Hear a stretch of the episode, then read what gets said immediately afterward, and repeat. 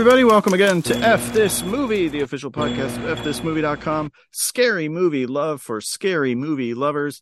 My name is Patrick Bromley, and I'm super excited for this week's show. It is our penultimate Scary Movie Month podcast, and I am joined for a discussion of 2020's Underwater by the man who would like to see the Phillies win tonight, Mr. Rob DiCristino. Hi, Rob. Go Phils. Patrick, you flat chested pixie sweet man. whatever he calls The- her. the by the time this podcast comes out tomorrow, that Phillies line will have dated one way or the other. And I may ask you to cut it. uh yeah, all right. Well, listen, I'm excited to talk underwater with you. yes. Uh I'm excited for Scary Movie Month. It is kind of winding down. We're in the last week of October now. Halloween is but a week away. And the Scary Movie Challenge rolls on. Every time you watch a scary movie during the month of October, go to fthismovie.com and leave a seven word review for that movie. We'll read some of them on the show, like now. Want to read one, Right? Rob? Yeah, Yeah. let's do it. Let's do it. do it? Yeah, might as well. JB. Hi, JB. JB says of the Mummy's Tomb. Better title Attack of the Stock Footage. Wade says of Fright Night. Herman's head spies vampire through rear window. I had to I had to include a Herman's head reference Sure, because uh, you don't get them that often. Rocco T. Thompson says of The Exorcist 2, The Heretic. A Boorman bore, but better than Believer? Have you seen Believer? Nope. Okay, me either. It just went on VOD today, but I'm not going to spend thirty dollars to watch it because I think it'll be on Peacock in like a month. Yep. Uh, Jeremy Wickett of Alien. Late, late, late, late, late stage capitalism. Tom S. Tex says of Spirit Halloween. So empty, a Spirit Halloween moved in. That's amazing. I didn't see that one. Uh, Reed Strickland of An American Werewolf in London. Shut up, werewolf. Pretty nurses talking. I had that one too. Uh, Jeremy Wickett says of Bram Stoker's Dracula. Can't wait for Sid Meier's Civilization 7. I had to throw that one in there because I'm a huge Civ 5 player, so I none of that made sense to me. it made sense to Jeremy Wickett. Jennifer says of All Hallows Eve, which she watched with Joe Bob Briggs the other night, because I think everybody watched All Hallows Eve for the first time the other night. My first Art the Clown movie equals meh. And yes, Jennifer, I read this one because you're correct. All Hallows Eve is not great. You got to move on to the Terrifier movies, and then you can decide that you don't like Art the Clown. so Terrifier movies, I'm actually saving for Halloween this year. Oh, I very nice. Watch them. I'm Okay. saving them for Halloween because I know they're lengthy, or at least the second one is lengthy, right? Uh, they're they're both They're both long. no. The first one is short. I'm sorry, I was saying they're both set on Halloween. the The first one is short. The second one is long. Uh, Miko, our friend Miko, and thank you again for all your work counting. Yes. Miko. Miko says, Miko says of Jason X, quips haven't evolved much in 400 years. Chris Ceballos of Ghost Story. Lot of fucking, comma, stabbing for Fred Astaire movie. Wade says of Alien, Jazz Hand Xenomorph just wants to dance. Frank Dahlmeyer of Saw 4. Dumb, still enthralled when final theme plays. Mm, mm, And that's that is how theme- so how that- relatable. That's how that theme gets you. It really does. You could be you, you could be watching the most boring shit in the world, and that theme comes on, you're like, ooh. Every Saw movie, I'm like, this is dumb. And then they, they go, da da da. Da, da, da, da, da, da, and somebody goes game over and i'm like fuck yes Yes. yes. The bit of the game, it is over. It's over for them. Uh, I have another Wade. Wade says of a fly, Cronenberg's a fly, the strongest argument against wine drunk teleporting. Marcus Killerby of The Relic. My projector bu- light bulb blew. I didn't notice. you burnt Peter Hyams. Take that, Hyams. Uh, Aaron Keith says of The Invisible Man, 1933, Claude Rains derails trains, sleeps in grains. Uh, Brad L. of Halloween Kills. Haddonfield, most livable city for vigilante mobs.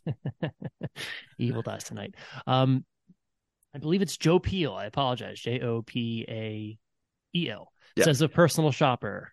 Your place haunted? Consider sippy cups. Phase two coming up again tonight. There she is. Mac McIntyre of Underworld Awakening. The world has changed. Has it though? Adam Risky says of Dr. Giggles, needed to remind myself I dislike it, which is great because that's something that uh, we do that I don't think normal people do, which is like, I need to watch that movie I don't like to remind myself that I dislike it. I always think I'm going to like it this time. I have Yeah. that whole never give up on a movie thing because Yeah. sometimes I've changed my mind, but I for sure thought Giggles was one of Adam's movies, and I was surprised to find out he is not a fan.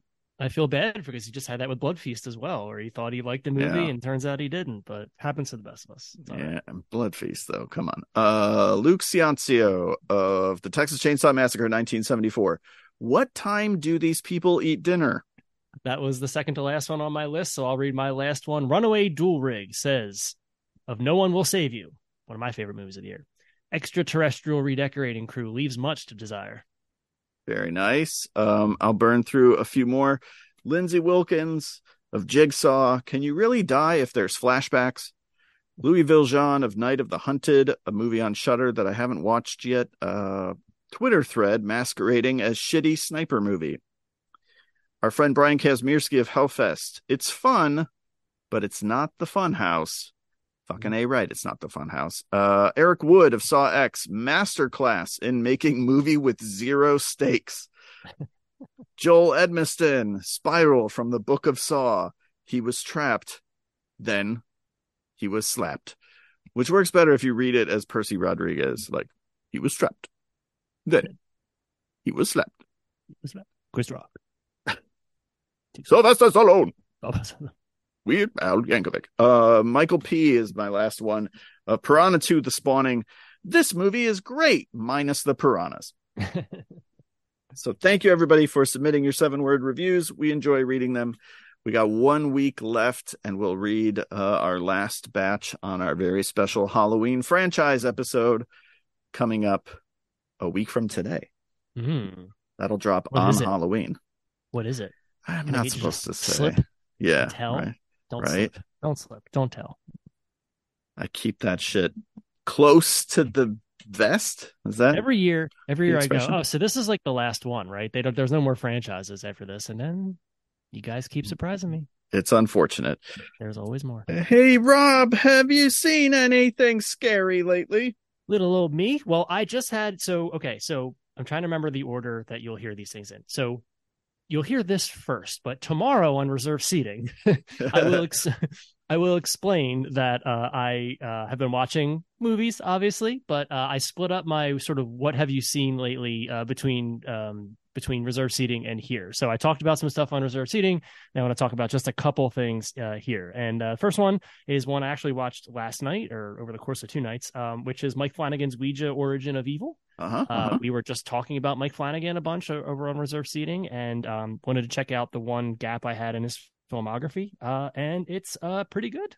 Um, I'm finding I like short Mike Flanagan. I like short, condensed Mike Flanagan. He works in small doses for me. Um, which is- Interesting. which is funny considering like one the director's cut of dr sleep is great and that's long but two he's doing so many of these long sort of drawn out netflix things um i really really enjoyed it i thought it was really good to the point i thought it jumped to its like third act it jumped to the point really quickly not to spoil anything for you um i like i think you know I well, I'll put it this way. I like how much he likes Henry Thomas. I don't know if I love Henry Thomas as an actor, as a, as an adult actor, but I like how much he likes him um, and puts him in stuff. And so, um, yeah, really good, really effective. I've never seen Ouija, the first one. I, I haven't seen it. You're Heard it- fine. I heard it's terrible. Yeah. Um, but yeah, it's uh, one of those miracle movies. I mean, kind Doctor Sleep is a different kind of miracle movie because he's making a really good sequel to a really good movie.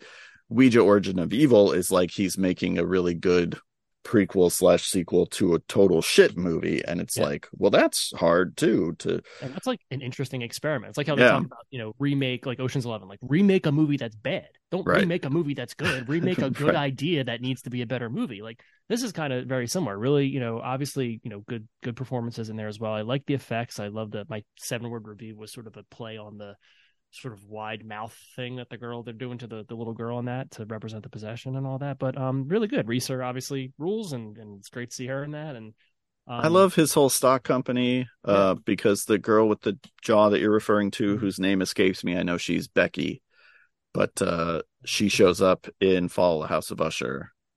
Doris. Is her character's name right? The little girl, Sure. isn't it Doris Lulu Wilson? Lulu Wilson, that's who it is.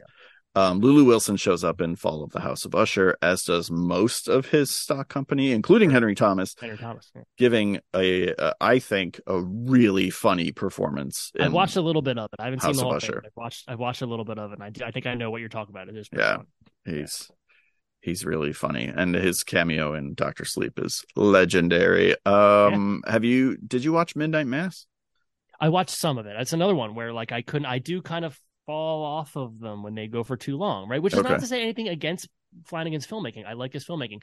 I think it's just that thing where I it just takes me a while to invest in something that's a, a series. You know what I mean? Even though I know Midnight Mass is a limited series, right? It's not a Yeah, they're all like eight episodes, yeah, I think. eight episodes. Yeah, I need to go back in and give them more of a chance. I think sometimes I just I just get a little bit. They're they're very quiet and they're very languorous, and so I think I just need to maybe maybe this will be my inspiration to go in and give some more of them a shot. Because again, I like Mike Flanagan. Like Yeah, he's like I good. Like him. Yeah, Yeah. Um, he good. alley. Yeah, good movie. Yeah. Um, I also checked out one that was on my list for last year, um, and I didn't get around to it. I don't remember. I didn't get a screener, or I, I can't remember exactly what it was. I wanted to watch it around award season, but um, we're all going to the World's Fair. Did you Oh yeah, one? I did not, but I heard only good things. Yeah, it's over on. Uh, it's on. It's on Max now, I think. Okay, Um, it's like 81 minutes or something like that, or it's like very, very short, um, really small movie. Um, Anna Cobb plays the lead character, and she's essentially this middle school, maybe 14, 15 year old girl who does one of the sort of TikTok viral challenges. Um, uh, and long story short, she starts to experience some bodily changes and things, but also does she? It's one of those movies where oh, is it in her head is it uh, you know a, it's kind of a commentary on the nature of these like viral things and i found as somebody who really loved eighth grade bo burnham's film eighth grade um and who works with kids like I, you know I, I really look at it at that movie as like so much about change so much about you know getting older and loneliness the girl is doing these online challenges because she has no friends and she ends up developing this interesting relationship with uh, somebody over like you over like YouTube videos where they're like making YouTube videos and communicating through that and it just speaks a lot to to the way I think a lot of younger people are learning to communicate, learning about themselves, and so much of the movie is just the actress. It's the thing where she's sort of breaking the fourth wall by looking Okay. directly into the camera, and she's you're, you're watching her click around on the internet, and just her in the frame for so much of the movie, kind of looking at herself. I thought it was such a kind of an interesting look at kind of what a lot of kids are doing a lot of the time now and filming themselves and all Yeah. that stuff. Um, and so you know, um, I like how much it- it's it's left ambiguous. Um, there's some stuff I think maybe in the end it kind of tries to explain a little bit too much, but it also and when you see it, you'll you'll kind of understand what I mean. It lets another character explain things, which kind of opens up the idea that maybe he's full of shit too. You know what I mean? Like maybe it's not really what it is, but really cool movie, really atmospheric. It's very short. It was a good like I think I watched it like right after I watched something else, and so it was a nice like come off of it kind of movie, real quiet, um, but really really uh, nicely done. nice. I have to check it out. I have this thing where I'm like, I gotta, I only have so many days to watch all these horror movies, and then I'm like, wait, I can watch whatever I want anytime I want. It doesn't have to be in October. I can do whatever I want. Um, and then last thing. I'll talk about just quickly is something you talked about a couple weeks ago was was um, Totally Killer. Uh, Oh yeah, the time traveling sort of back to the back to the slasher kind of movie. yeah, Um, yeah, I- yeah. I- my thoughts basically mirror yours. Um, I, I think I mentioned on reserve seating I was I wanted to watch. I was going to review it, and then I ended up didn't go into the screening. Um, but uh, I love Kiernan Shipka from Mad Men, so I'm eager to see stuff that she's in. My thoughts are basically yours. There's some cool ideas in there. It's some fun stuff. I think Yeah. our friend Stephanie, I think our friend Stephanie Crawford said on Twitter, like, cool movie for like people who want to watch a slasher but don't want to be scared that kind of thing. Like it's like a crowd pleaser. It's kind of fun, you know what I mean? Like, and that's more or less where I'm at with it. Some some, some cool stuff. Like you, I like the um the the the way she's sort of commenting on the way there's no sort of like rules like in the 80s like Yeah. i love when she goes she goes into this school and they're like here's your schedule she's like do you want to see like my id or anything and you know obviously there's some reference there and all the smoking and all that stuff and Right. um, it was fun totally total like crowd pleasing like something i recommended to my high school students like oh you know if you don't really love really creepy scary stuff but you want to see that kind of thing you know totally totally a decent enough watch I had a student try to explain the movie to me. Mm-hmm. because every the start of each week I always ask like did anybody watch any movies over the weekend? She goes, "Yeah," and I forget what she called it, but she called it the wrong title. And then she starts explaining it. And she's like, "It's about these mean girls and blah blah blah." And it it took her a minute and a half before I realized she was talking about Totally Killer and I had seen it. I was like, "What? You're explaining this movie in such a weird way. Like you're siding with all the wrong characters." She Yeah. didn't lead like she didn't say it's about this girl who goes back in time to stop her mom's killer. I would have known what it was right off the bat. No, she leads with like it's about the bullies. I was, what movie did you watch? So weird. It's about the gravitron. It's it's a movie about the history of the gravitron. I did like the walking sideways on the gravitron. Yeah, that was like, cool. well, I haven't seen that in a movie before. Exactly. There's Yeah, enough in it to recommend it, you know. Exactly. Yeah. But I Um, but did all start to I did start to feel like uh you know, I go on Twitter and everyone's like, This movie's totally fun. About not just this movie, but about several movies, including one that I'm going to talk about. And I'm like, I'm not having fun with any of these. Uh, something is broken inside me where I Nothing's not broken having inside you, Patrick. We've had this. We've, movies. no, we've had this conversation. I, I think that you know sometimes we we need things to feel fun because we need to have fun, and maybe they do, and maybe they don't, and we just we need to accept that, and we're not, we're not you know it's, it is what it is. Twitter right. culture is what it is, and I'm sorry, X culture is what it is. Oh no, it's Twitter culture. It's Twitter. Yeah, we need to stop that too. Um, but anyway, that's all I got. So what do you got? I, so the first movie that was not fun for me uh, is a new movie called Shaky Shivers, directed by You Sung. can't see me, but I'm shaking and He is. He is directed by Sung Kang. Oh, Because I always wondered what would it look like if Han made a horror they're a comedy. horror movie. It would look a lot like a like a a shitty modern full moon movie. Oh, It's like that's what it reminded me so much of. It's like three actors, one free location, um some good effects. Like there's some werewolf stuff and some zombie stuff that is impressive. I think Gabe Bartalos did the special effects and they are better than Full Moon caliber. I shouldn't compare it to Full Moon. Part of the issue is like there's this silly score that runs through the whole movie to let you know that it's a comedy and that is a weird tip off to like oh this feels cheap it looks cheap it feels cheap i will say it's not terrible as long as you're going into it just to see it as a comedy that happens to have a few horror elements i wouldn't call it a horror comedy because that suggests like american werewolf in london where it's sort of doing both things equally this is purely a comedy that happens to have a girl who may or may, or may not be a werewolf and some zombie shit I was going to ask Um, for like a log line because I don't know what the what, what's the premise.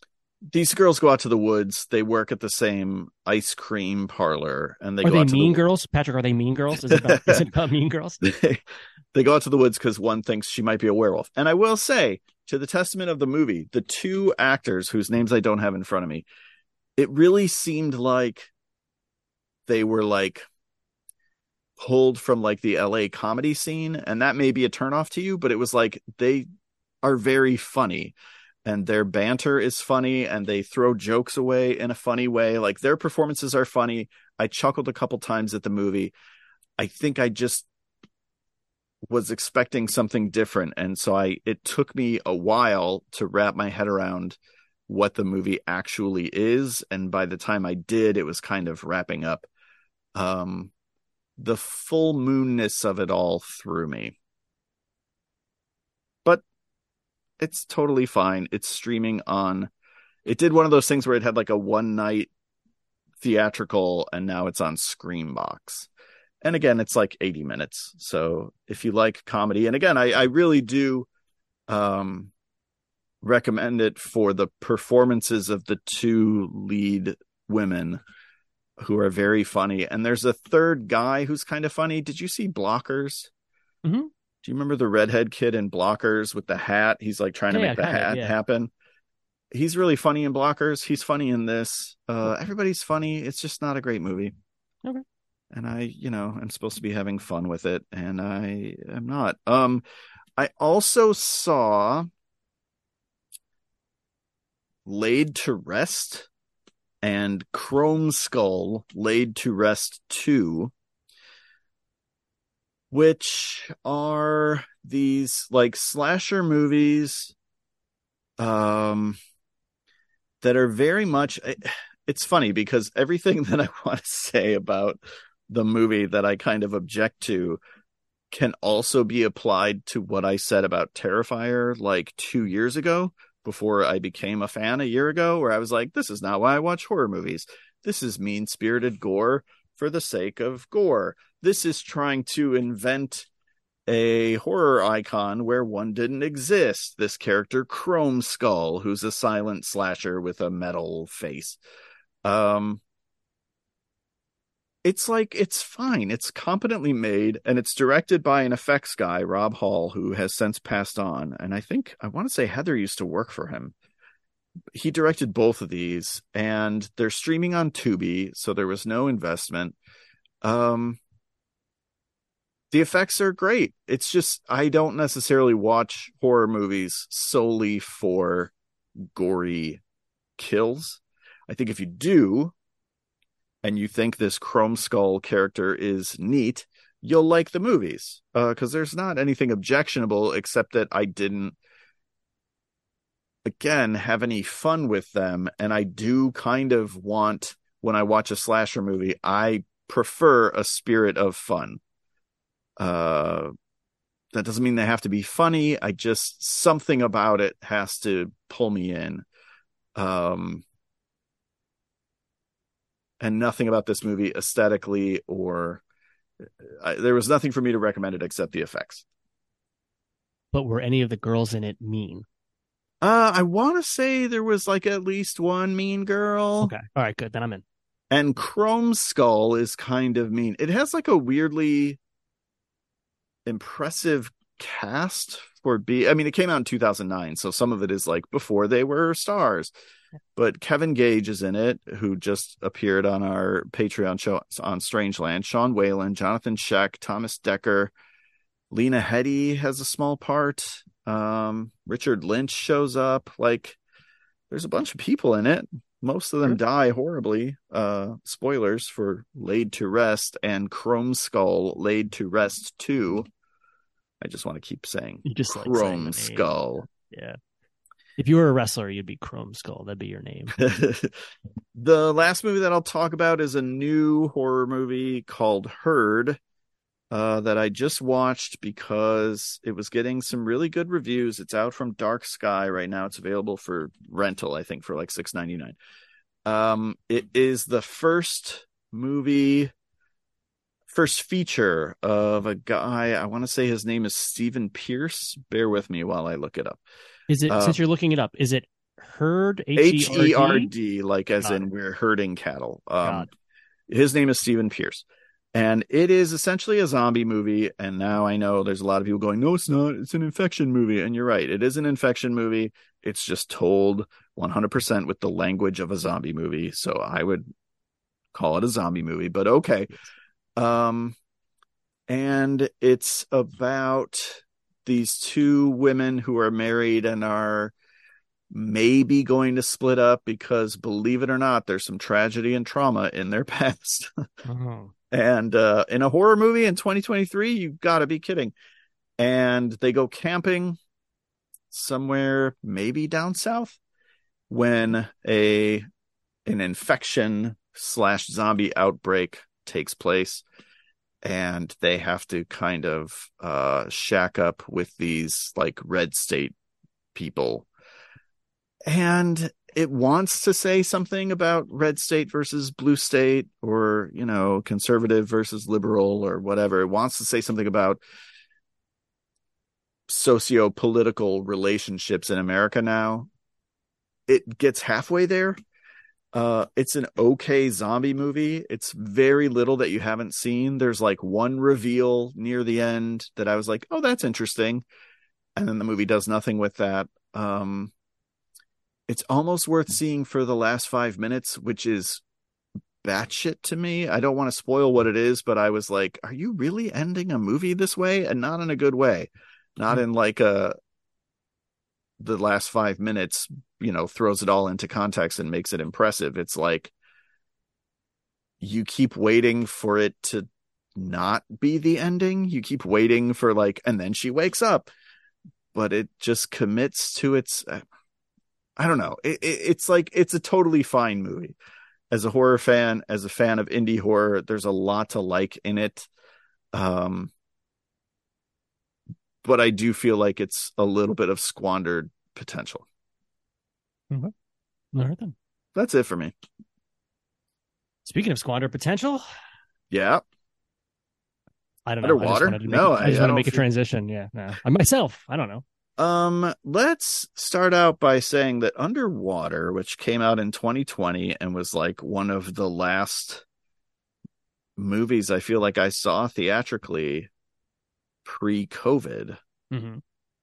Uh, it was like shot what in 2017? Do I have that right? I think it was. Yeah, I want to say. So this one was. I had this here. 2017, uh, April is was principal production. April and May is when it was shot. Um, and then yeah, it gets it gets uh it gets the COVID release.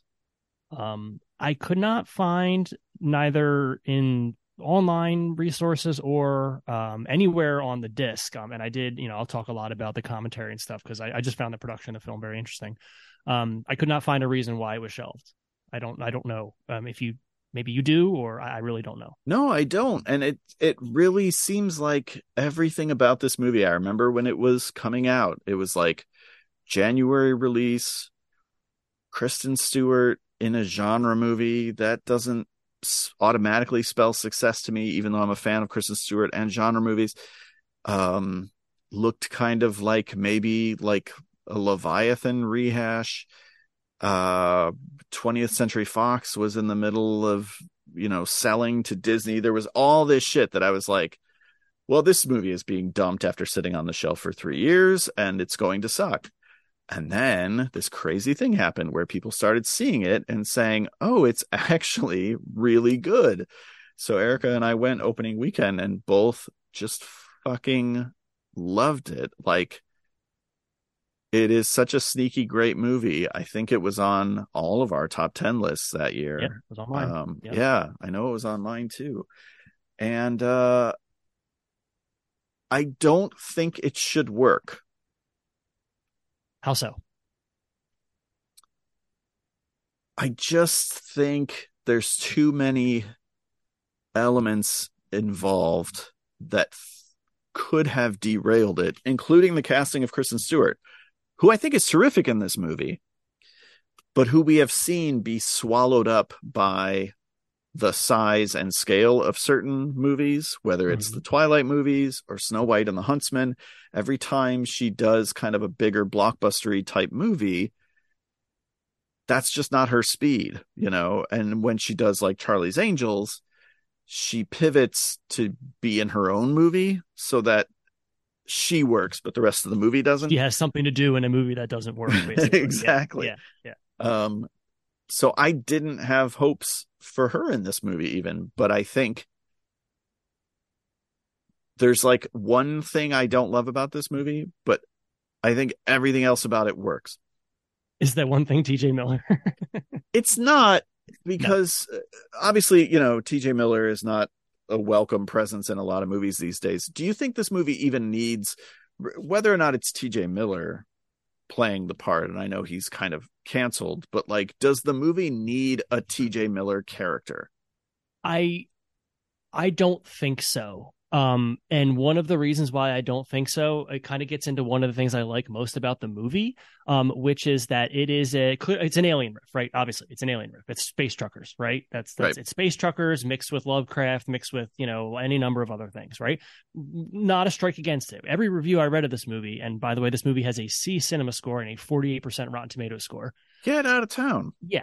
Um, essentially just said derivative, derivative bullshit. And I think some of that was probably nobody wanted to watch a movie about claustrophobia during COVID. I think that had a lot to do with it. Sure. Um, and I also think that it was just being dismissed on those terms and, and not really, you know, um, uh, thought about. I love that this movie skips what what would have been the first act of most of these movies. For sure. This movie starts right. and it just goes right? Yes there's some exposition in the opening credits. Here's the here's the thing here's what we're doing blah blah blah. But the first five minutes of this movie is kristen stewart is brushing her teeth. She has a nice little character moment which we'll talk about and then bang things are exploding and she's on the run. Literally on the run things are exploding things are collapsing and the movie begins right? It doesn't do the thing that most of these movies feel like they have to do, which is set up the chemistry, set up Right, all the stuff right. between the characters, right? I love that the the first um the very first person that she meets, right? Uh, the the um, uh, Mamoudou Athie character. I Yeah. apologize if I'm mis- mispronouncing his name. Um, she doesn't know him. It's not like oh we're all buddies on the space truck. It's like Yeah. hey you work in like tech right whatever blah blah blah. And you see all these little character bits, and then the problem begins, and it goes and it goes and it goes, and we gradually find people who know each other. But the movie skips a lot of that stuff. So while I you know obviously T.J. Miller is canceled and so on and so forth, that character. I think is a little bit, you know, superfluous. I, I don't hate it, but I agree with you that it's not needed. Yeah, I don't. It it doesn't ruin the movie for me. I just feel like, and and there are some people who will who would prefer that he be in the movie, not him, but the the character, character, right. Because it is otherwise a pretty dour and humorless movie, Mm-hmm. which is okay. I think you know if that's In- the tone of your movie, movie, yeah. right? Exactly. Um, he does provide some levity. For me, it's like unnecessary levity. I'm okay with the other tone. So Mm-hmm. when he cracks jokes, it kind of stands out. Now I do feel like I'm spending too much time talking about this, but like his desire to crack jokes does seem to stem from character and like this is the thing he does when he's nervous or upset as opposed to like I'm the funny guy that everyone can't stand. It does feel organic. I just don't know if I need it. Yeah, he's not Han Solo, right? Right. The, the you know, it's not like he's like my my my friend Dan. Hey Dan, if you're listening, I think I've, I've cited this before, but my favorite thing that he's ever said about Star Wars, which is something that we both love, is Han Solo is cool because Han Solo doesn't want to be in a Star Wars movie. Right. That's the whole thing with Han Solo. He thinks Star Wars is dumb, right? It- It's not the same thing. It's not. Did you say Han Solo or Harrison Ford? both um but uh yeah no but um yeah he doesn't he doesn't he's not doing it to distance himself distance himself ironically from the movie and make Right. the audience comfortable. It's he, he's dealing with his his anxiety right? Yeah. definitely. Um so so again so just wanted to kind of just at the beginning here talking a little bit about you know obviously the movie was dismissed it's dumped in january during covid nobody i, I guess nobody sees it box office is not really relevant i don't think with this in this particular situation january of 2020 i don't know if you can really even talk about the box office Well, this is technically pre-COVID, It- right? Because COVID hits in March. yeah covid hits in march so i guess it's true yeah but it's it's i don't know yeah maybe maybe we're off on the timeline but um so it, you know it does january numbers not that much right, but exactly. But um i i just really really really love this movie. Um to me this is a movie about grief obviously. It's a movie about pulling yourself literally out of grief and we'll talk about that i'm sure. Um and um this is i i i i love this kristen stewart performance so much. And and it's and it's a performance that is not you know it, it's not shaky bitey nails look at the you know, it's not it's not her it's not sort of you know all, all the things that she's been sort of you know uh, called out for and said are evidence of her bad acting which we've litigated a thousand times. Don't need to talk about that. She's a great actress. She's incredible what she does. Um and uh but i love her character in this movie because of the function that she plays. Like we talked about the movie just starting. Mhm. um i love that this movie is about her i guess we're spoiling the movie but Yeah, this yeah, yeah. movie is about her saving a couple the whole movie is about basically like i couldn't save my partner. I can't be happy. Um my life is you know is is is kind of falling apart. I'm down here because i'm compensating for certain things. Um but the moment that she sees that couple and talk about like the inciting incident in the movie like she Mhm. gets to them she sees them and everything else in the movie is her facilitating their escape. And and it's such a great way to use her Mhm. um there are so many great moments i watched this movie twice i watched it with i watched it and then i watched it with the commentary track oh, nice. um and there are so many times in the movie where she's just in the midground watching other characters and smiling or looking at them nervously and you can see wheels turning in her head or you can she, she just i love the, not only do i love this performance but i love the role that she plays not as the lead hero character but as the story facilitator Mhm. and and it's something where it makes the end of the movie so cathartic. I love the end of this movie. Um, I love her body language in the end of this movie. We're skipping all around, and I'm sorry, but I just have to get all this out. Um, um, I think this is a great performance and a really, really great character to have in an alien movie, right? You compare that with like a Ripley, and they're Right. very, very different. Yeah, for sure. I again mentioned sort of at the top of the discussion that it was commonplace for her to the for the the size and the idiosyncrasies of her performances to get swallowed up in a movie like this literally like where she's this tiny little speck in the ocean Mhm. um i think it's a testament to the script and to the tone that the film sets that her casting makes perfect sense. Um that even something as sort of insular and navel gazing as her performance is in this movie and i don't i don't say that in a mean way or as a negative as a knock against the movie. This is a very sort of interior performance and yet it works even at the bottom of the ocean surrounded by giant monsters. Like and that's a really really hard thing to pull off. And i i give this movie so much credit and her so much credit for doing it. And you know you, you spoke about the script a minute ago. Obviously you know this was co-written by brian duffield. This was his original story. He ends up co-writing the screenplay with adam kazard or kazad i think. I apologize. Um and you know i'm all about brian duffield right now right? We had this discussion over text me you and adam where i Yeah. you guys you guys saw me realize in real time that i love brian duffield. You're like no he wrote this he also directed this and i'm like oh shit i love those movies um, it was like, oh, it turns out I'm a Brian Duffield guy. So, um, anyway, uh, Brian, if you're listening, uh, I love you. Um, he's not listening and i'm glad because i'm about to say something controversial Oh, okay, all right. i'm Well, interrupting you go ahead finish no, no, no, that's fine. I just wanted to point out. That's, I just wanted to bring that up because, again, I'm celebrating him, and you're about to apparently crush him, destroy him, say terrible things. well you were a bigger fan of no one will save you than i was Yes. and i couldn't get out of my head almost the whole time i was watching no one will save you like isn't this kind of just underwater? And i liked this done better in underwater. There's so much to like and recommend about no one will save you. I'm not saying anything bad about that movie but in terms of which of the two movies i connected to uh even in their construction i, I underwater is a movie i love and no one will save you is a movie i respect yeah. Oh, and to be clear, like I'm, I, I think Underwater is a better movie too. I just, but I still think that you know, th- and, and I agree with you. Common themes, common ideas, but um, yeah, no, I, I enjoyed both movies, but I enjoy his work, and um, happy to celebrate it here. Did you know, Patrick? no good because I'm going to tell you. um, what my favorite thing. So I so I haven't done this in forever, which is break open a disc and really dive into it. Really do the commentary track, the Blu-ray special features, the deleted scenes, all the little production featurette things like that I did on this. And usually they're like largely repetitive and stuff like that, but the bonus features on here are really good.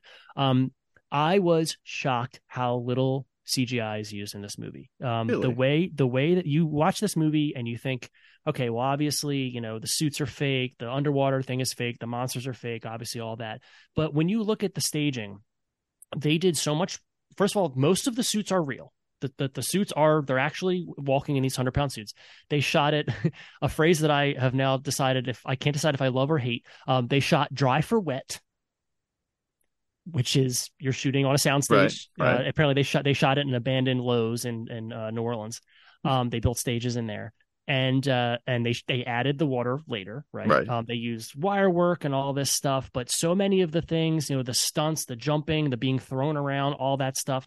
You know, today obviously, you know, you augment it a little bit, and maybe there's some augmentation with CGI and digital effects, but they were doing a lot of that stuff for real. They were throwing stunt people around, um, and actually, t- t- I feel a little bit because of the budget level or whatever it was. Not to say anything against the special effects, but this is one of those situations where I almost wish there was less busyness in the frame Yeah. because Yeah. it takes away from the reality of that. We're like, no, no, they're really doing this, and there's a sheen to this sometimes that makes it look like it's fake. You could Right. easily dismiss it as CGI. right Um, that being said, I love the design of the movie. I love the design of the. Um, one of my notes is I wrote like really cool things done with familiar things. Right, the suits are obviously every mech suit you've ever seen in a Right. sci-fi movie or whatever, Right. but they do really Right. cool things with them. Um, I love the way that they really sell the fact that these things are dangerous. Like the suits will kill you if you met. Like it's not just the monsters out there. Like there are many the people who die in this movie die because their suits malfunction or something like that. Um, there's that great moment where Jessica Henwick has to smash the glass to get Kristen Stewart to breathe because her oxygen thing is busted. Um, there are so many things in the movie that I, I really appreciate in terms of not to say that the tech is realistic because it's clearly not, but um, the attention was paid to dramatizing the setting and the technology in a way that sometimes sci-fi horror slash action type movies will just say like oh there's shotguns there's lasers and it just it's it, we have it because it's cool right it's right, in space because right. it's cool to have a movie in space right. this one is really using its setting and it thematically like it's really really doing its best to suffocate you and make you feel claustrophobic and also really highlight the danger um, I love the way light is used in this movie. Um, I love the way shadow is used in this movie. We'll talk about that when we get to the end. Um, and I love the way the monsters are used. I, I think you, I think there are parts of this movie like I don't necessarily need as much of the middle part where that monster is attacking her and trying to swallow her and all that stuff. Like yeah. I don't need that. Yeah. Because I think one of the best moments in this movie is when she shoots the flare. She's in the dark in the yeah. under, underwater and she shoots the flare because she thinks she sees something and right. the flare goes across the ocean and it's just this giant Cthulhu and you're like, oh the way that they sort of pace out the reveals of the monsters, I think yeah. is very clever and very mm-hmm. admirable because you could see again a lesser version of this movie because there's not it's not that it's like a particularly original movie as you said it's alien it's deep water deep star 6 and leviathan and a lot of like aquatic horror movies um but it's just like the best possible version of those things. And the way that they space out the reveals of the monsters. Uh, I mean, even uh, there's even like elements of Cloverfield, I think, with like there's yeah. the little guys and then there's the big guy. The big but foot. The, remember the foot lifts up or the tentacle? It's like all the guys are hanging off the thing, and you think the guys are the danger, and then it starts to shake and the foot comes right. up in the air, and you're right. like, oh shit. uh it's to their credit again that they i i was not expecting i went into this movie kind of expecting monsters because the marketing hints at monsters. I did not expect a big ass cthulhu monster at the end. Right. i thought that reveal was like it's so nice to be genuinely surprised in a movie because it happens so rarely for people like us who see lots and lots of movies. Um that was a great moment in the theater for me. And i love the fact that the movie doesn't end with the Cthulhu smashing everything. The, no, the, the, right. The action doesn't escalate. It's her and the Cthulhu through the glass. Right. You know, like you've got 60 seconds, right? Like that that moment at the end is like because and again, I'm, Rob's going to get on his bullshit here, but the Cthulhu is symbolic. The Cthulhu is, is is grief and depression. And it's the monster that ate her husband. Like it's it's a it's yeah. a thing and she's dealing with it that way. Um I love that I love that they let that be enough. They let they let the character drama, the interior character drama, as you said, so much of the movie is interior.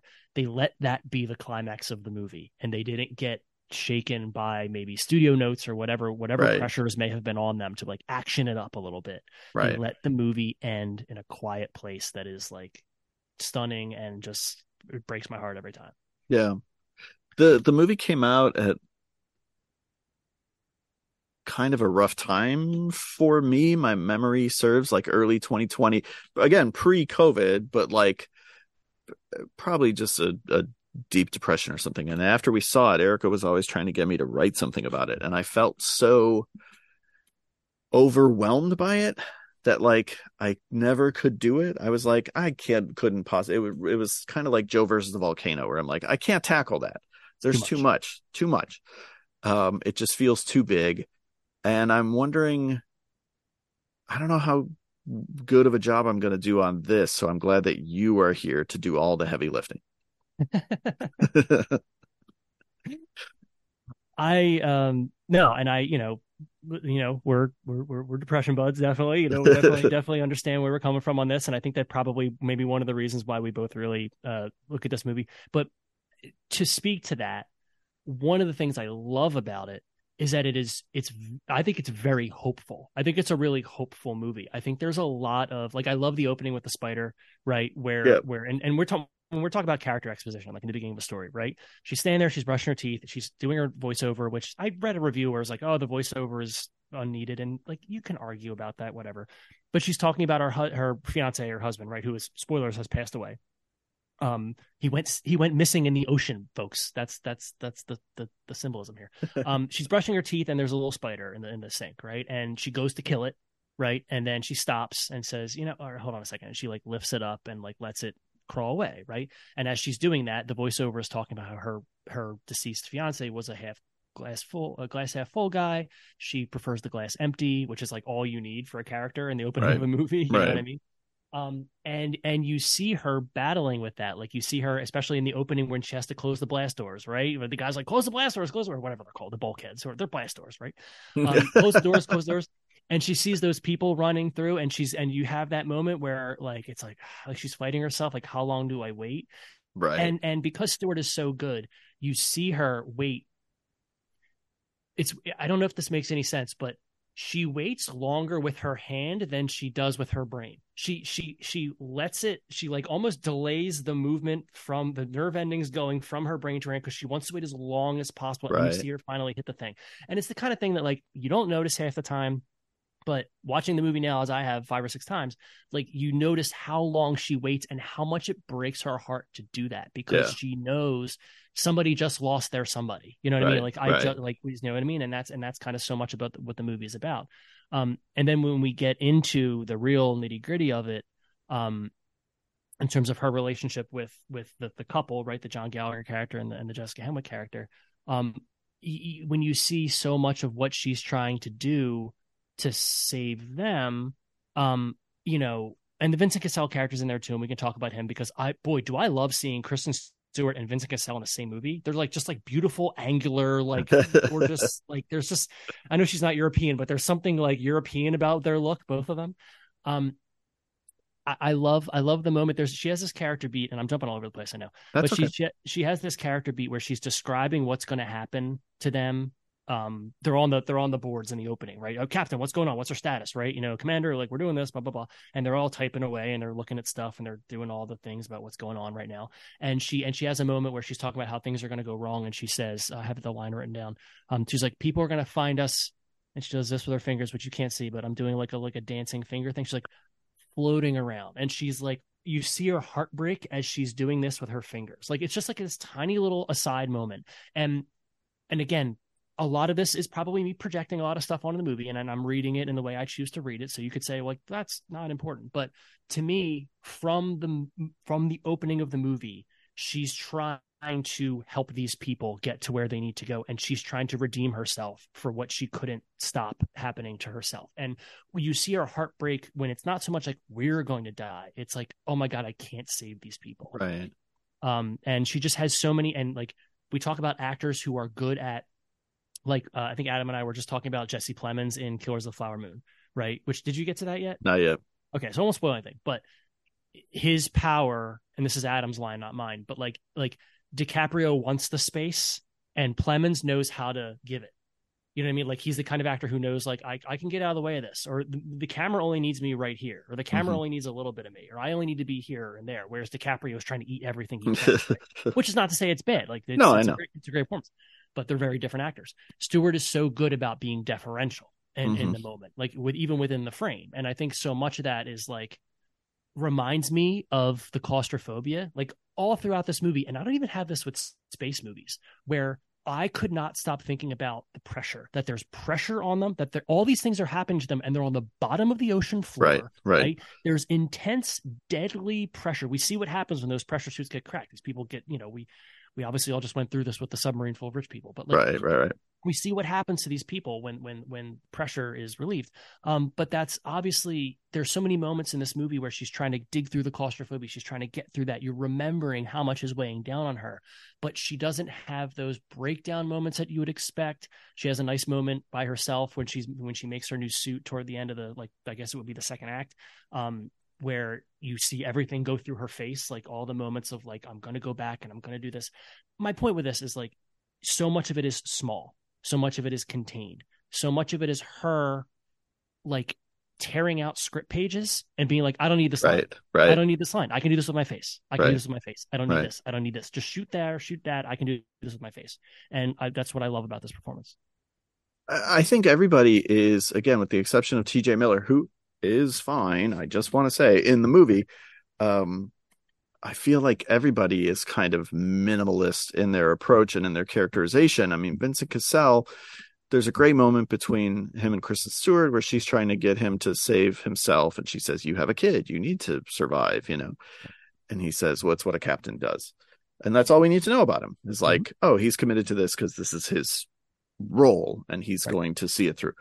Um, yeah, I just, it's, I don't want to call it the anti blockbuster because it, it provides you with so many of the things that you want from blockbusters. It just does it in a way that blockbusters so rarely do with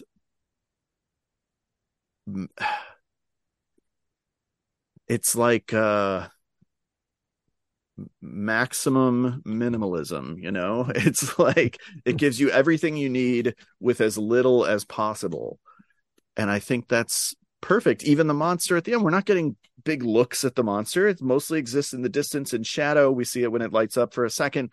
We know that it's there but they're not spending a fortune on creating cgi scales and what's cthulhu going to look like and all this shit. But it's enough you know? It's like it's just it's very rare for a quote unquote big budget. This is probably closer to like mid budget comparatively although it's what like 70 million It's was like it? they got it between 50 and 80. okay that's a Yeah. large that's Well, that could be anything. Um i'll call it a mid budget movie but you know it's it's it's blockbuster numbers. Um it's like because it was coming out in January or because they shot it in 2017 or because Fox was being sold to Disney, who knows, but like they got away with something. And I love a movie where they get away with something that that the studio wasn't paying close enough attention to fuck it all up for them. That's I think that's probably the key for this movie is that the Yeah. studio wasn't paying enough attention to fuck it up. Yeah. Yeah. Um letting i mean just again and and and you know i'm we're talking maybe as if you've seen the movie. If you haven't i think we both really recommend it. Um but in, in terms of the ending you know letting as i said before letting that be enough where it's just like here's this character. She lost her fiance to the ocean. She works at the bottom of the sea probably in some way of coping with that dealing with it like like maybe trying to atone for maybe she something she didn't go with him right? The whole idea was they love to dive together. One night she didn't go with him and he died. He disappeared. So now she spends her life at the bottom of the sea to atone for that loss right? The Mhm. monster represents you know that grief that shame that that sadness whatever it is destroying it. Again spoilers at the end of the movie so that this other couple can escape is kind of her you know making making it right with the universe right when you think about so many of the things that this movie does well again talking about like I can't lose anybody else, as she says, or what you talked about the captain. Like, you know, he's um he does this because he's the captain. This is what this is what people do. Um, you know, I think that the moment at the end, and again, I, I keep going back to like Kristen Stewart being a great actress in the movie, but she has this moment with Jessica Henwick, and we haven't even talked about the fact that Kristen Stewart and Jessica Henwick are both in this movie, and I can't handle that. It was I have was a too have a series of questions I'll I'll ask it was too much for me. It was Yeah. too, it's just too much. Yeah. Um, but when when she's trying to get the Jessica Henwick character to get in the pod, right? Get in the pod, get do it. Get, and Yeah. she's like, "Well, hold on, like yours." And, and spoilers for the movie, but her, you know, Stewart's pod is broken. She's not going to escape. She's putting her in the pod, putting get in the pod, and she does. And it's funny when she punches her to knock her out and stuff like that. But mm-hmm. also, there's that beautiful moment where it's like in the middle of everything. No, no, get in, get in, get in the pod. Do you know what I would do for one more second? Right. And it's not the music doesn't swell. Right, it doesn't. right, It's almost it's in profile. Like it's almost inside. She's like, do you get it? And she doesn't go off on a long tangent of like, I do, I miss him every day, and I blah blah blah, and like the sea, my heart is the sea, and blah blah blah. Like it could be, you know what I mean? Like she doesn't have a whole monologue. It's just like, do you know? And it's like, yeah, we do. Like we do. We know. You know what I mean? Like that's what she like. I this is what I've been doing this for. Um, and you know, and again, saving that couple, you know, gives her peace. The you know just the the joy in her, and again, like, we could talk about the ending. Obviously, you know, it's very flashy cinematography at the end. There's the shadows and the and the the backlighting and all that. But just the the way they do those wide angles on her face where she's Yeah. center of the frame and she's Yeah. just looking up and you just see the sweat and the cuts and the end but it's just her eyes and she's like gorgeous and it's just this whole just like it's victory for her. She's the biggest, not the monster. She's the biggest thing in the frame at the end. You know what I mean? Like, Yeah. like it's her victory. She sacrifices herself, yes, but it's her victory, right? Um, and and I just I can't say enough good stuff about it. It's just such a great way to end a movie. I agree with you. I wish this is not my problem that I alluded to earlier, but I Oh, do yeah. kind of wish it would like cut to black and credits and not like news need- headlines and a shitty pop song. yeah, you don't like- need that certainly. That feels like maybe a concession to the studio. Like, Yeah. well, what happened to the thing? Right, right. Um, we get it. They went up. We know that they made it, you know. can we can we talk about your your thing then? There's a section of the movie that I just don't love, and I'm not a big like plot hole guy or like I'm not unwilling to suspend disbelief, but I just there's a section where she gets separated from the group and ends up on a, a- finds a different uh, drill basically Roebuck, so she can be inside for a little while and then manages to find her party on the bottom of the ocean.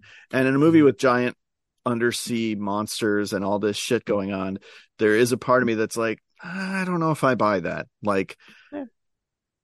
I just think it makes the environment too small when the whole point is how massive it is you know this is my problem with uh, all the star wars fucking prequels is that it shrinks Right. space to be about the same six people or the same two families, you know, basically, so that everybody knows everybody and everybody's related to everybody. Right. Um, not the prequels. I'm sorry, the the sequel what you mean. trilogy. I should. Okay, thank you, thank you. I, I guess both. Yeah, that's true. Um, it's so dumb, but I just I don't. I don't think that section of the movie totally works. It's like some. I think there's some unnecessary convenience. too many like too many cuts to black and, and coming back and being like almost like a like a plot cheat like oh Yeah, we yeah. in this situation we come back we're a different place we don't need to explain where they're i get Right. that I can, I can see that I, to, the scale doesn't bother me because they do such a good job explaining the relative distance between everything where like this thing's over here this thing's over here there's a path over here there's a tunnel you could buy it i guess um but uh no i don't i don't necessarily you know i don't necessarily disagree i don't it doesn't bother me as much maybe but i don't i don't disagree with that Obviously, Um, it is not a deal breaker at all. You know, it's not. It doesn't speaking even. of the speaking of the out. set Yeah. speak, speaking of the set and design and stuff i just have to throw out because i always have to throw out resident evil when i find it oh, Um, there it I, is. I love i love after the disaster locations um i love one of the reasons why i love like the resident evil games is because you're exploring these workplaces that are abandoned and so I like all the detail of the abandoned rigs and the abandoned drills and all the little, you know, the the rooms. There's just like the ping pong table, or there's like you know solo cups stacked in the corner. Or there's people's things. I love I love all the corporate like voiceover and all, all the signs. It was very portal, like very like kind of Right. almost like funny late stage capitalism type stuff, where it's like you know you are the company, right? um yeah obviously more kind of alien type type stuff riffs Right. that. um but i just i you know i love the design of it. I love that they didn't they didn't try to reinvent the wheel. Again speaking about this movie being like oh it's it's trade derivative. It's like no it uses the things we've established. Again why it doesn't need that first act where before everything happens. It just it's like no you know what kind of movie this is. Right. this is the you just Right. go. Like here we go. Right. here's here's what what if in this movie this happened right? It's all you need. The novelty of the movie is that someone sat down and said, "Oh, but what if it was good?"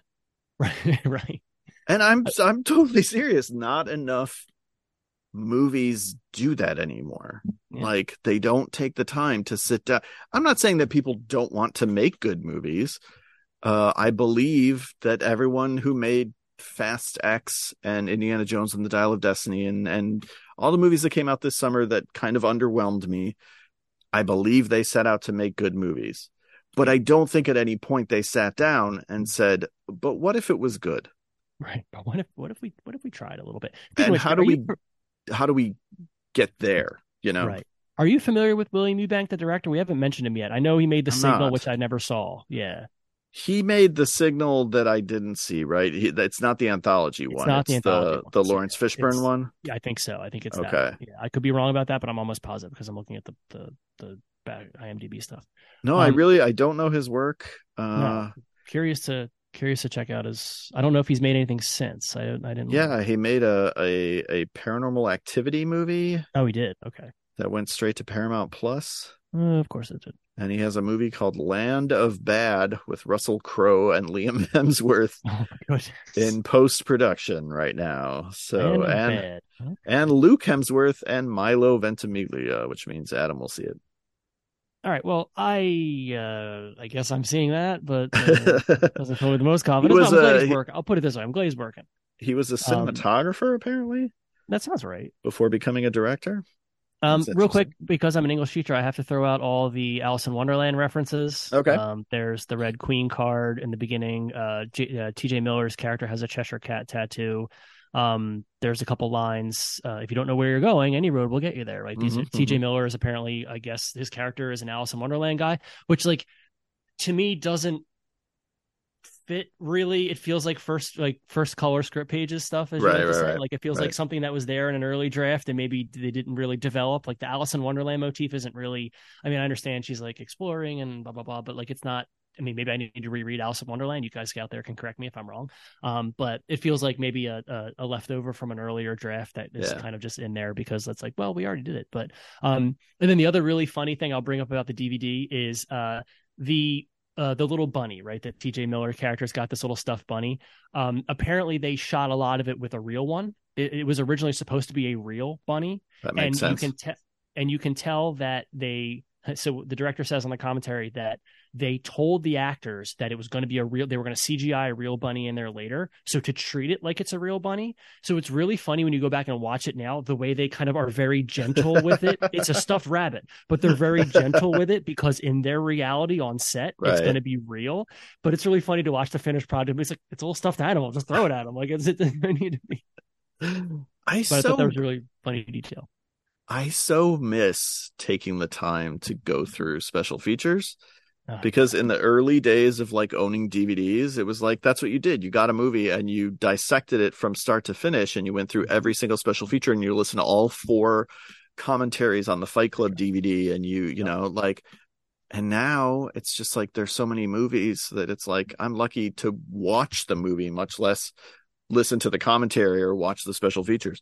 Yeah, and it, that speaks to just the amount of movies we watch, the the the the drift away from. I think it's also just time. I think we're just it's Oh just- yeah, just for sure. adults now. We have you know Right. children and more response. Like I just I've I've said before, like you know my my my intro to podcasting was Kevin Smith commentary tracks. Right, the idea of listen. I fall asleep to a podcast almost every night, and it's because I grew up listening to Kevin Smith uh, commentary tracks before I went to sleep. That's how I used to love falling to sleep was listening to commentary tracks. You know, I heard the Paul Thomas Anderson Boogie Nights commentary like a hundred times because it was my first DVD. Um, do you love Kristen Stewart in this movie, or is it her haircut? Uh, so all right, so we have to get into the whole thing now. Now we're now we're gonna get into this whole phase. So, um, so I found the line. Um, okay, I, I want to be very careful here because I don't want to be indecent. I don't want to be too horny on main, as they say. I don't want to be. I don't want to be too you know gross. Uh, listen, I want to be very clear. Kristen Stewart is an amazing actor. I Yes. respect her work. I respect her integrity. I Yes. respect all these things. She's the best. Um, she's absolutely the best. Um, and uh, it, it's a, a little bit the haircut. I actually find her Charlie's Angels haircut to be my platonic ideal of the Kristen Stewart haircut. Got it. Um, it doesn't hurt. Um, and as I said in the opening of the of the of the of the podcast today, uh, T.J. Miller refers to her as a sweet, flat-chested elven creature. And Patrick, if there was a better description of a Rob's type, I don't know of it. Um, because that is Rob's type. That's that's uh that's that's what that's that's my deal. So um, but uh yeah, no, she's she's obviously, you know, she's gorgeous in this movie. She again spends a significant part of this movie wet and in her underwear. Um again, don't want to be indelicate, but yeah, right, right, right. it is what it is. Yes. So yes, obviously, as a fan of hers, and also and somebody who you know, I, I, but but I also think that so much of the physical, like again, if I can get English teacher again about it, the idea is that she's stripped down and she's you know and she's like vulnerable and all those things, and I love how it like the fact that you can tell how cold they are. Like that's such a thing Yeah. like the, when they spend you know shirtless and pantsless and stuff like you can see the beads of you know the, again the lighting in this movie is so interesting. You can see the beads of sweat mixed with the salt water mixed with the blood and everything like that. It makes it really visceral which is funny considering how much of the movie they also spend in these gigantic suffocating uh suits. And i on the commentary track they were talking about how like Stewart it was actually really game for all those scenes because she was spent so much of the rest of the movie in these giant mech Sure. suit things where she had to walk around these things. Like she actually didn't mind running around in her underwear for the other half of the movie because it was like freeing, you know. Um, Jessica Henwick is also somebody I have become a fan of in the last few years. Um, I remembered her. I didn't know who she was when I saw this movie. Obviously, she doesn't have a ton to do in this movie. She's kind of the um, she's kind of the uh, who uh, who's the the Simpsons actor who's an alien.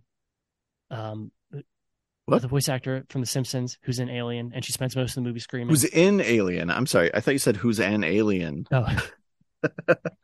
That's Hank Azaria, obviously, but no. Um, Veronica Cartwright is who you're thinking of. Yeah, I think so. But And where think she's an Nancy alien- Cartwright is the Simpsons actor. Oh, okay. Never mind.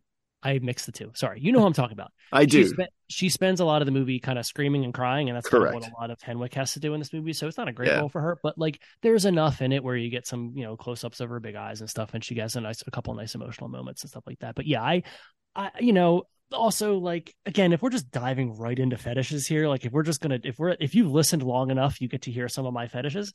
Um, you know, yes, uh, the, the, the, the, they got those like sheer shoulder pads and knee pads to protect them their bodies from the and I was real into that too. There was a weird thing going on there. They got like the anyway. I'm just being gross now, and I apologize to everybody out there. But Patrick S. To be fair, Well, it's a weird thing because as much time as Kristen Stewart spends in her underwear in this movie, and I'm a fan of Kristen Stewart I, on every level, and so that holds some appeal for me.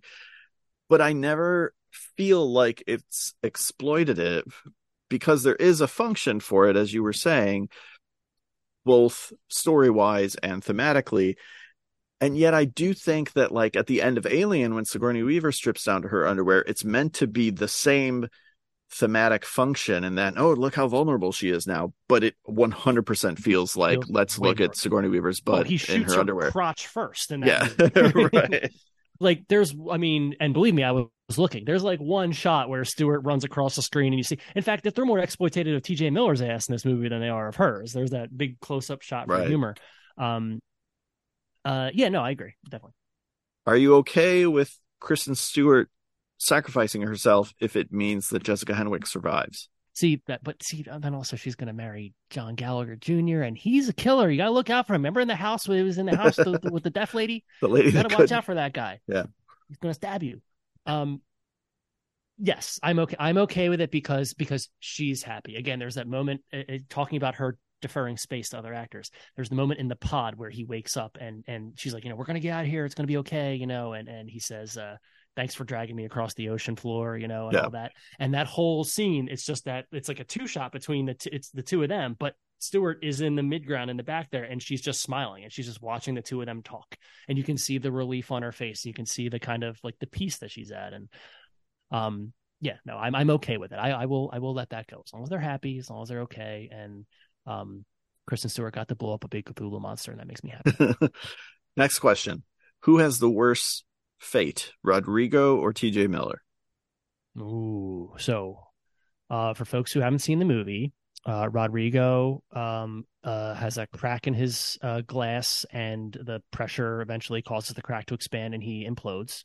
because Um, they open the door They open the door they door. open the hatch yeah, and uh, Kristen Stewart knows it's going to happen. I mean, the Mhm. way that that's all timed out is incredible, and sort of the the fucking horrible inevitability. It's like it's so well done. and then you see him clock the broken thing. Right, like you see he knows it's broken, but he gives the other. Yeah, um, don't love that the black guy get dies first in this movie, but that's a whole other conversation. Um, and then T.J. Miller gets pulled. Right. He well, see, he technically, I guess, does he also get deep? The idea is that he's on a line that, that the monster pulls underneath the the concrete, so he gets pulled out of his suit. Right. That's I'm not hundred percent sure. He gets pulled through his suit because they say he pulled him right through his suit. But I also Oh, think okay, like, okay. once you rip the suit, you depressurize anyway, right? Because he does kind of there's the bloody you know, Exactly. yeah. explosion on the inside of the suit, but he Yeah. doesn't explode the way Rodrigo did. Correct. So I'm wondering if there was. I have to go back and look like is the pressure. I don't maybe because I guess it wouldn't be pressurized because they all are there without their helmets on. That's the scene where they're under the, that other really Yeah. claustrophobic scene where they're in the concrete. You know, Yes. the thing is collapsing on him. So I guess the monster just rips him through his suit, okay. um, which I, I mean, hopefully both are all at once. I feel like his might be better because I'm not staring at the crack in the glass waiting for it to happen. Okay. I feel like I'd rather be TJ Miller because hopefully I just pass out. Otherwise, because if I'm the other guy, I'm staring at the thing as it's cracking, cracking, cracking, getting ready, and then I Right. just die. I don't know. Okay. What about you? Uh, it's hard to say because they're both aware of what's happening to them, and that's the part I don't like. Yeah, because TJ Miller is like something's grabbing me, something's pulling me, so he is the aware. moment where he's like, "Put my helmet on." I'm like, Right. imagine that for a second. Like, Right. we we we've talked about this, but like the whole idea is, oh my god, this thing is pulling me underwater. Put my helmet on, so I don't like not like I mean, save me obviously, but like my priority is if I'm gonna get pulled under, you got to put this thing on, otherwise I'm gonna die. yeah, That's yeah. And again, I have a whole thing with like drowning, and like I have a whole thing with you know pressure and and claustrophobia too. I don't have it like it's not it's not like debilitating, but I do have a little bit of that. Um, and uh, this movie taps into it for sure. yeah. Uh, all right. Last of my series of rapid fire questions. Yes. You kind of just alluded to it, but does the characterization of Jessica Henwick and John Gallagher Jr. warrant there being if your reading on the film is that she wants to save this couple, should they Are have they- done more for them to earn that? I don't think it matters because it's from Stewart's perspective. Okay, that's what I, I think figured I think the to say. idea. I, I'm with you. Where it's like, oh, they don't really do enough job enough of a job like building the couple. Like we Right. know that Gallagher is her dead fiance's best friend. Um, so there's a little bit of implicit characterization there, but I think it's more important that it's just like because she says to when they're walking across the ocean, she says like, "Oh, you know, what's your dog's name?" and all that, and she's like, "Oh, you love him," you know, yeah, and she sees it in her, her eyes, and I, you could argue that they needed more, but again, I don't think you need it because it's not about them; it's about her. Right. Okay. She wants to give maybe it's like she just wants to give them the chance to have that. Right. Right. Right. Right. So I don't. I don't need any more. I Yeah, like from it. her perspective. From her perspective. Uh, anything else about underwater you got? Uh, I love. Uh, thank you. Uh, for the Men in Black reference. Uh, blasting through a monster to escape from it. Uh, nice uh, reference to Men in Black, a perfect movie.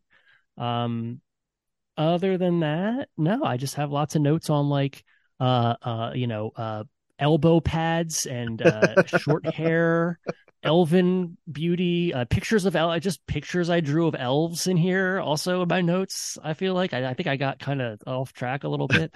um, but uh, no, love the movie.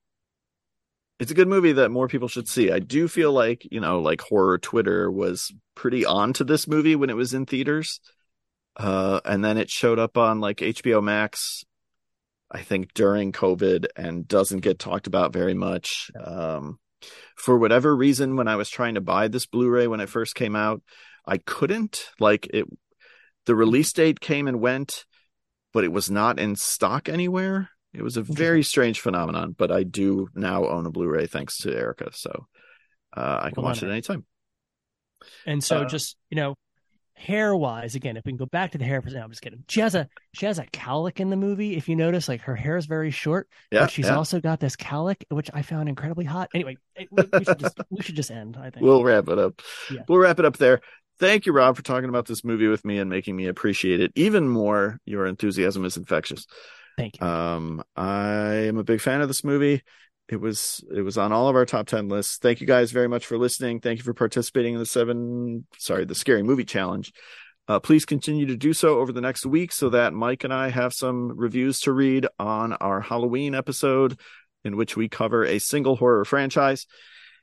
Uh, happy last week of Scary Movie Month, everybody. Thanks again, Rob. You've got sixty seconds.